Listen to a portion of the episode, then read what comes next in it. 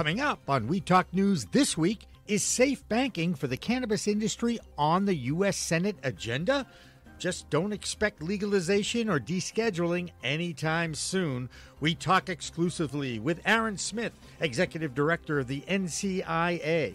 Plus, the mayors of major U.S. cities put their muscle behind that safe banking movement. And state reform takes a hit in Delaware but makes progress in North Carolina. Dutchie, a leader in the dispensary CRM tech space, has a major layoff with 7% of its workforce sent home with pink slips. State by state reports, including New York, where the Senate there passes a bill mandating health insurance reimbursement for medical marijuana users. All that and more on Weed Talk News with Elena Pinto next. We are Pro Cannabis Media.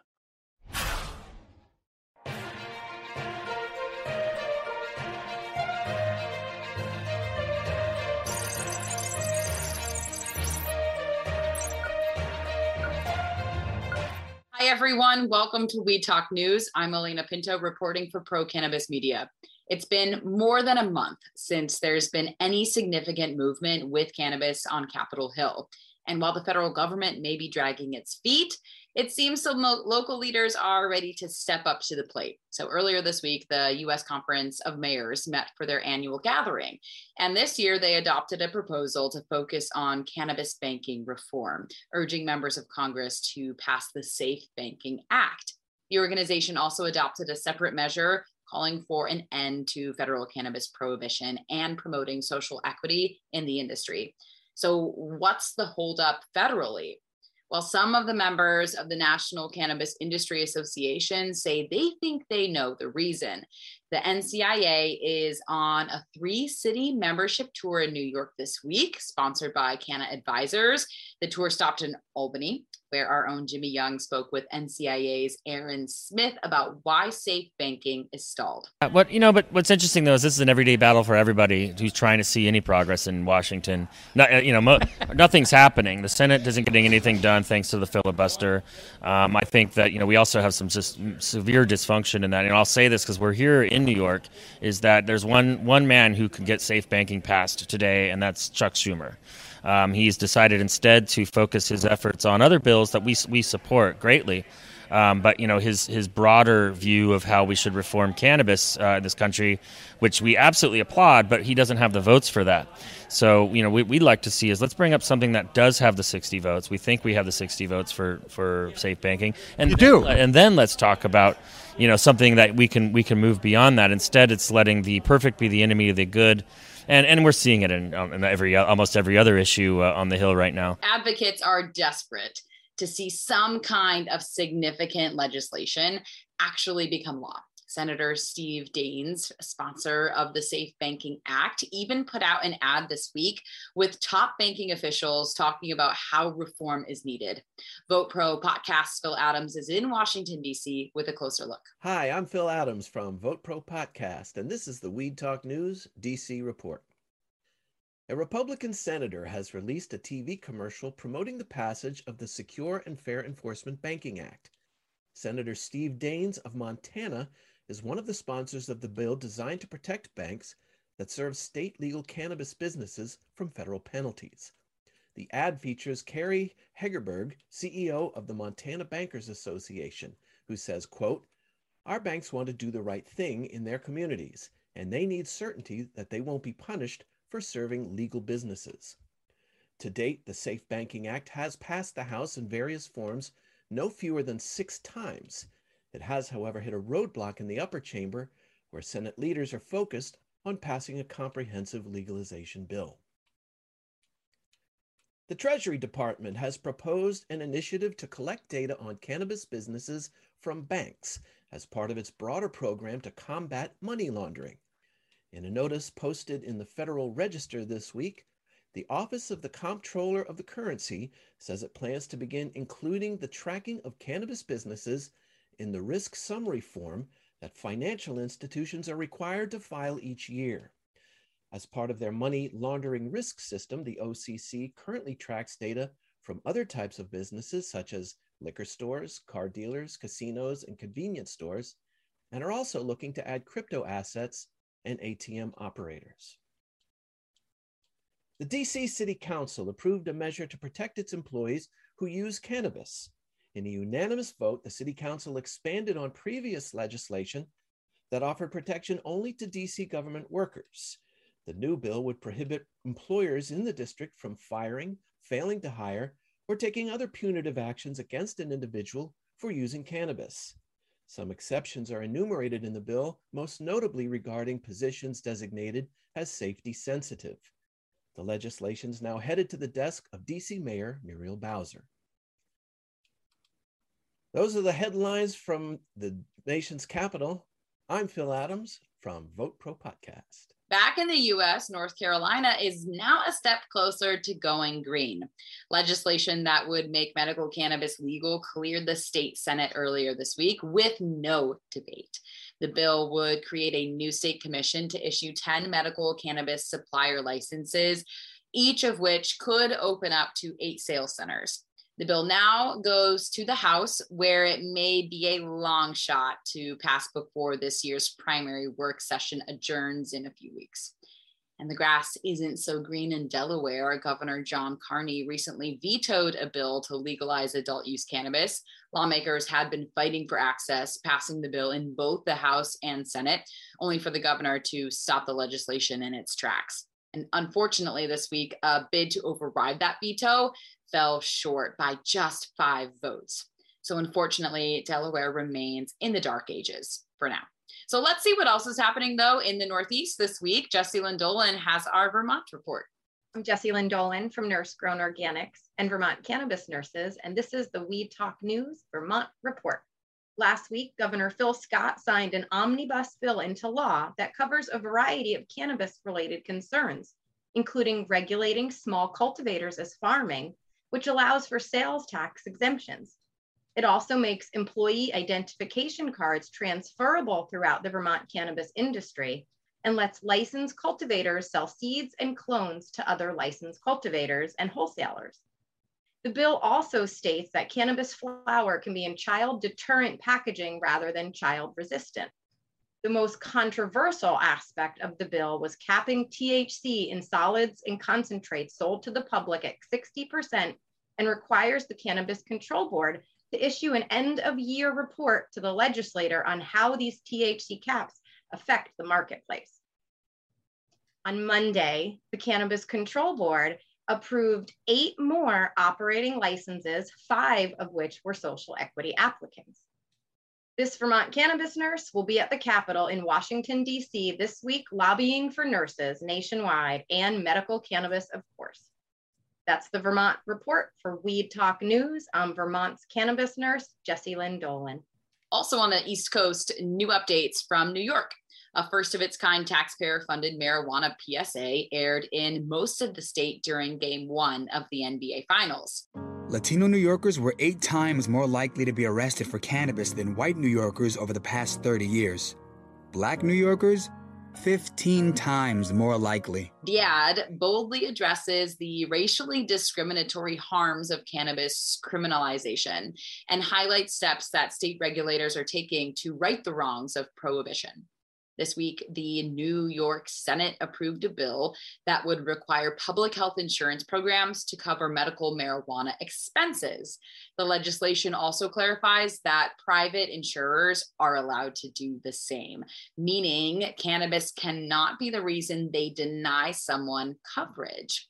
The state Senate also voted to approve a bill to crack down on the state's cannabis gray market giving regulators the authority to seize illicit weed and increasing fines for unlicensed operators.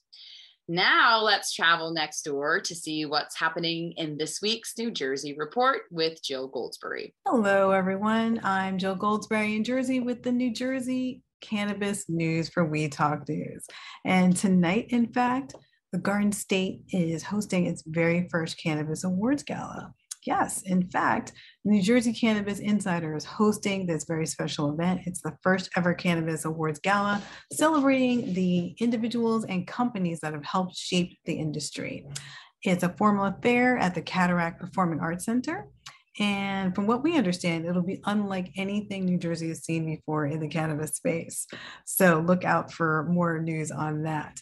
And in fact, Pro Cannabis Media has a little bit of the inside scoop on that.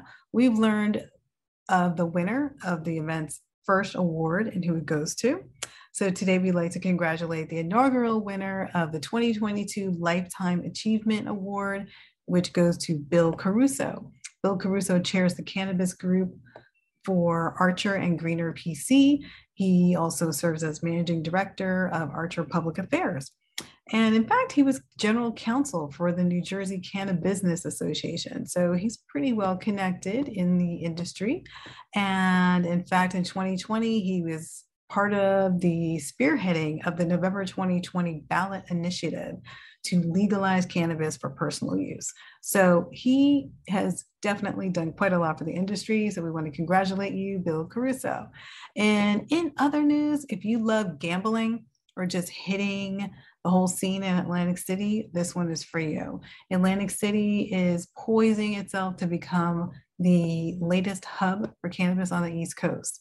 And that comes from Keshawn McKinley, the Director of Constituent Services and Special Projects for Atlantic City. So, from what we understand, Atlantic City wants to use marijuana sales to increase tourism. And in fact, the city is in an impact zone. So, which underneath, under the new state cannabis law, gives it priority for certain cannabis licenses, plus resources and funding from the Cannabis Regulatory Commission. Uh, according to McKinley, the city of Atlantic City wants to use the new cannabis industry in, as an addition to what we what they already have to offer. So look out for that. It sounds like Atlantic City is the place to be this summer. I'm Jill Goldsberry in New Jersey with the New Jersey Report for Cannabis News, and that is it for us. Thanks. You probably know Dr. Oz from TV. But did you also know he's now running for a Pennsylvania Senate seat?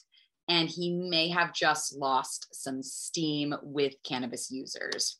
In a recent interview, Dr. Oz said, quote, there are not enough Pennsylvanians to work in Pennsylvania. So giving them pot so they stay home is not, I don't think, an ideal move the state is struggling to keep up economically with its neighbors as they all give adult use cannabis the green light.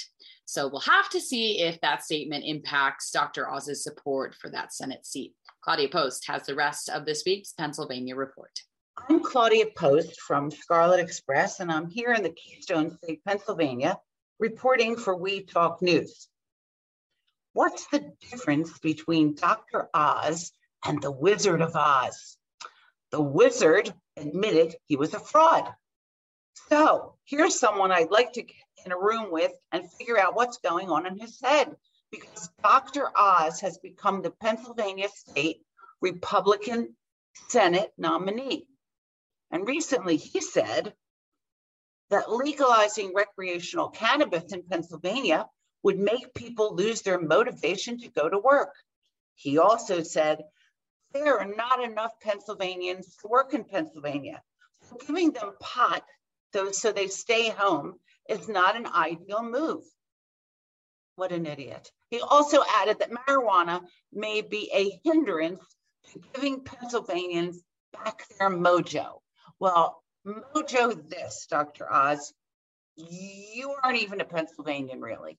So, you know, you need to go home. Or you need to let me sit you down and tell you all about cannabis. And now here we have another brilliant move. The Pennsylvania Commonwealth Court judge ordered a temporary injunction last Thursday on a February recall of vape products by the state's cannabis regulators, which, by the way, sent everybody into a tizzy because they had to recall a hundred, couple hundred thousand uh, vapes, which is lots of money. So the cannabis regulators cited a lack of scientific evidence for the recall presented by the state. Okay, let's have a law because there's no proof. Although attorneys for the state presented no rebuttal evidence during the injunction hearing, within 24 hours of the judge's orders, state regulators submitted a notice of their plan to appeal the decision. Oh, Pennsylvania. Curaleaf in Bellmawr, a New Jersey, New Jersey dispensary, is booming thanks to Pennsylvanians' bad weed laws and Pennsylvanians going over the border into New Jersey to score some bud. The Curaleaf location is located just a short drive over the PA New Jersey border from Philadelphia. The store's bud tenders are selling roughly 11 packs of 3.5 grams of marijuana permitted during business hours. So, in other words, they're selling all this 3.5 grams permitted during business hours. That's a lot of marijuana because people are going over the border. Now, my state is really dopey, as you heard. The laws are not taking into account all of the dollars that would be collected, as well as there's nothing wrong with cannabis, it's the plant. Federal and state laws forbid visitors from taking cannabis across state lines, but that doesn't seem to be stopping a lot of Pennsylvanians from driving over the border so here's the story. When I was younger, ooh, we used to drive over the border into New Jersey to get liquor. This is not new, folks. I did it, and they're doing it now for marijuana.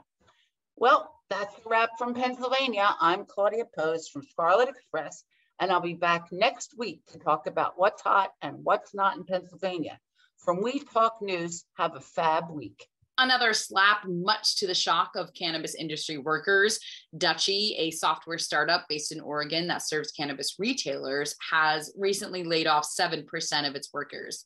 The cuts reportedly impacted the production and recruiting teams, with many now former employees taking to the internet to share their hardship. And Dutchie is one of several cannabis tech companies to make cuts lately in the wake of ongoing economic uncertainty.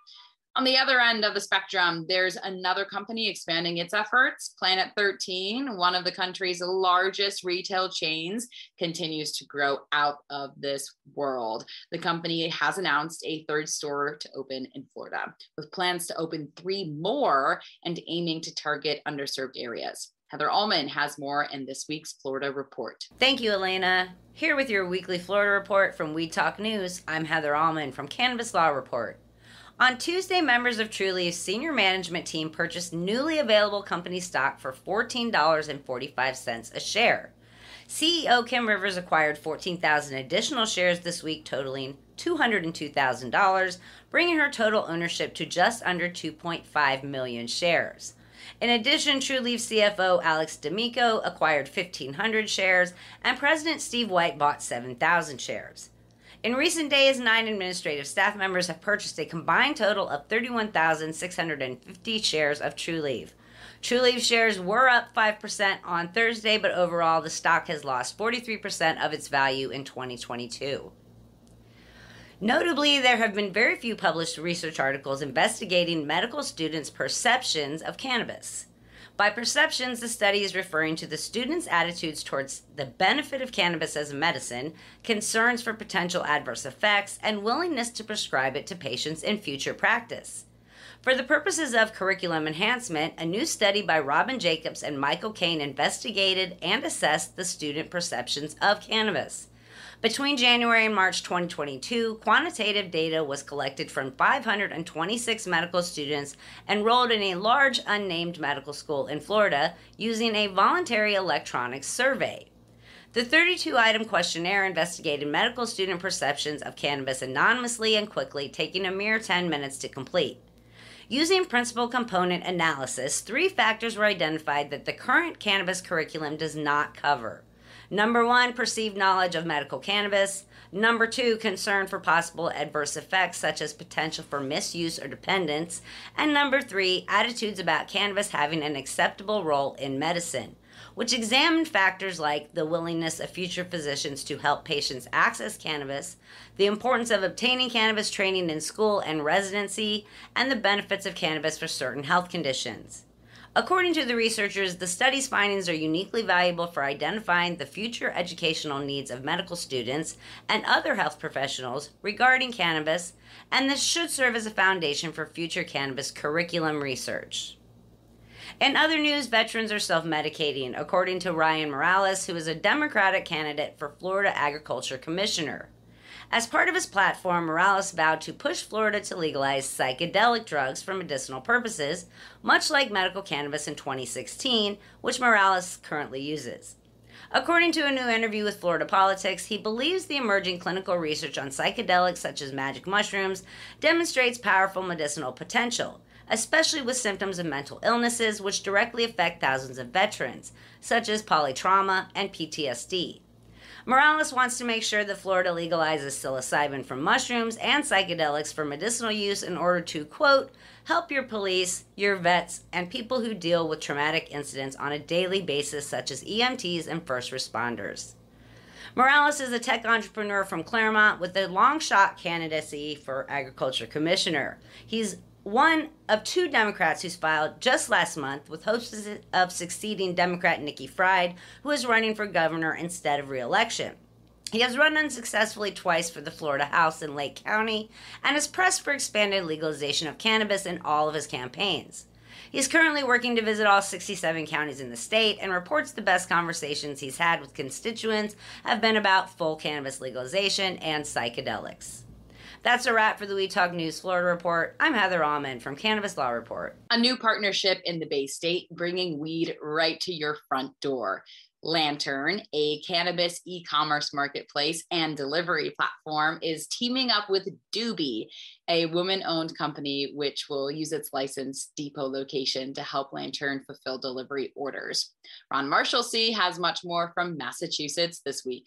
I'm Ron Marshalsea for Weed Talk News. This is the Massachusetts Cannabis Report. There might be a new dispensary opening up at the Long Wharf in Boston. This idea won a vote of support from an aldermanic committee that greenlit the legal sale of marijuana where the new dispensary hopes to move into, the soon to be former home of the Long Wharf Theater. The vote came Tuesday night at a Board of Alders Legislation Committee meeting, which was held in the Aldermanic Chamber on the second floor of City Hall.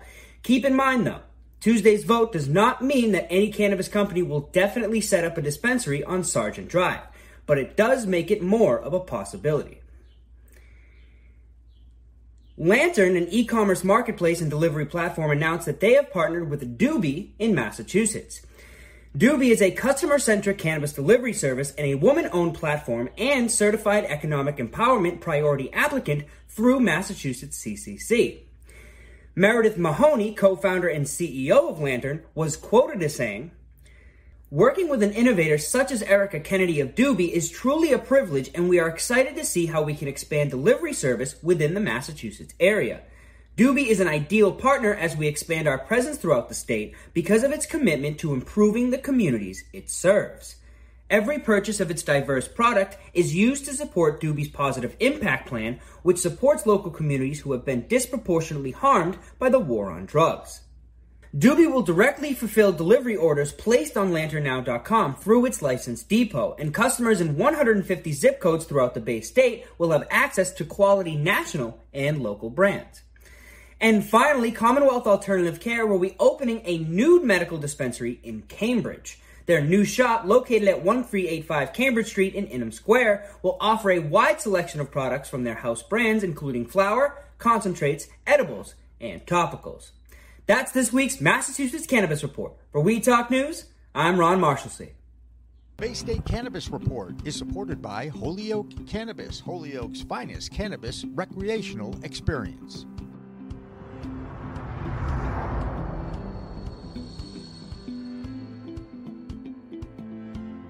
The Show Me State showing out this weekend for the 15th National Clinical Conference on Cannabis Therapeutics. Patients Out of Time is an organization that's been providing science based education about cannabis therapeutics for medical professionals, caregivers, patients, and the public for more than 25 years.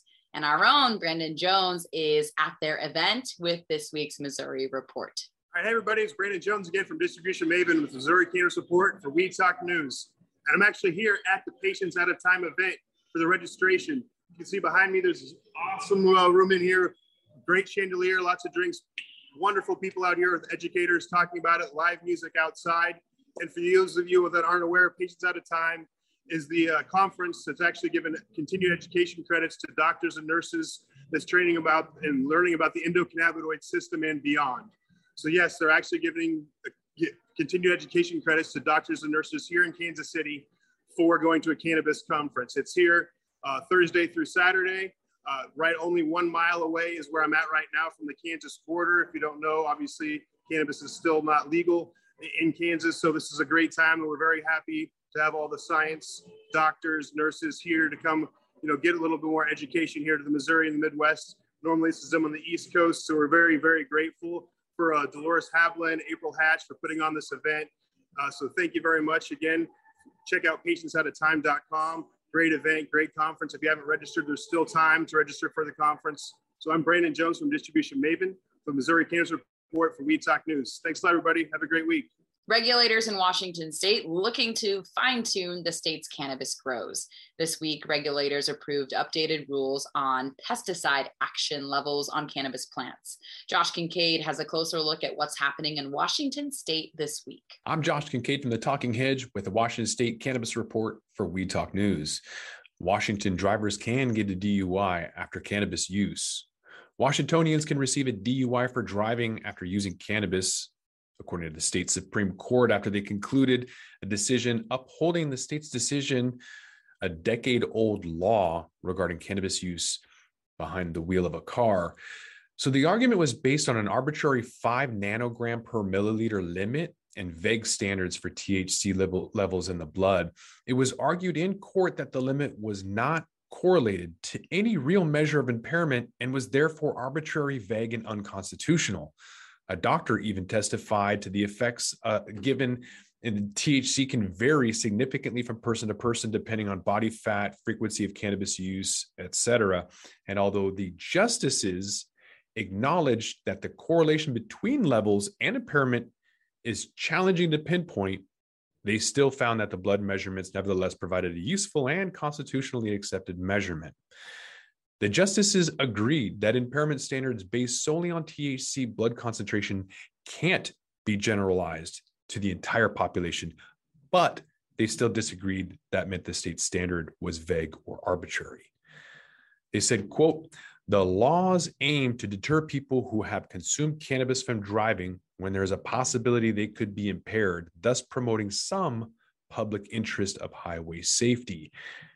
It's reasonable to assume the law will continue to do just that. The highways will be safer because of it. Next week, you guys are going to find out more about Washington State's cannabis scene. But with that, we're going to have to roll up this Washington State cannabis report. I'm Josh Kincaid from the Talking Hedge reporting for Weed Talk News. Don't forget to like, share, and subscribe, or don't. And I'm out. And finally, a new study from the University of New Mexico is shattering stoner stereotypes. Daily Lobo reported the findings, which say cannabis consumers showed more empathy, pro social behaviors, and moral decision making than non users. The lead psychologist says he was motivated to conduct the study when he heard a lecture claiming cannabis users were less motivated by money. And apparently, adults with THC in their system scored higher than non users on categories like pro social behaviors, empathy, moral harmlessness, and moral fairness. Who would have thought? Maybe cannabis can help you make good choices. After all, it is a whole new world of weed out there, so keep using it wisely. I'm Elena Pinto for Pro Cannabis Media. We'll see you next time. Thanks for listening to today's show. To check out more great cannabis podcasts, go to podconnects.com. Here's a preview of one of our other shows.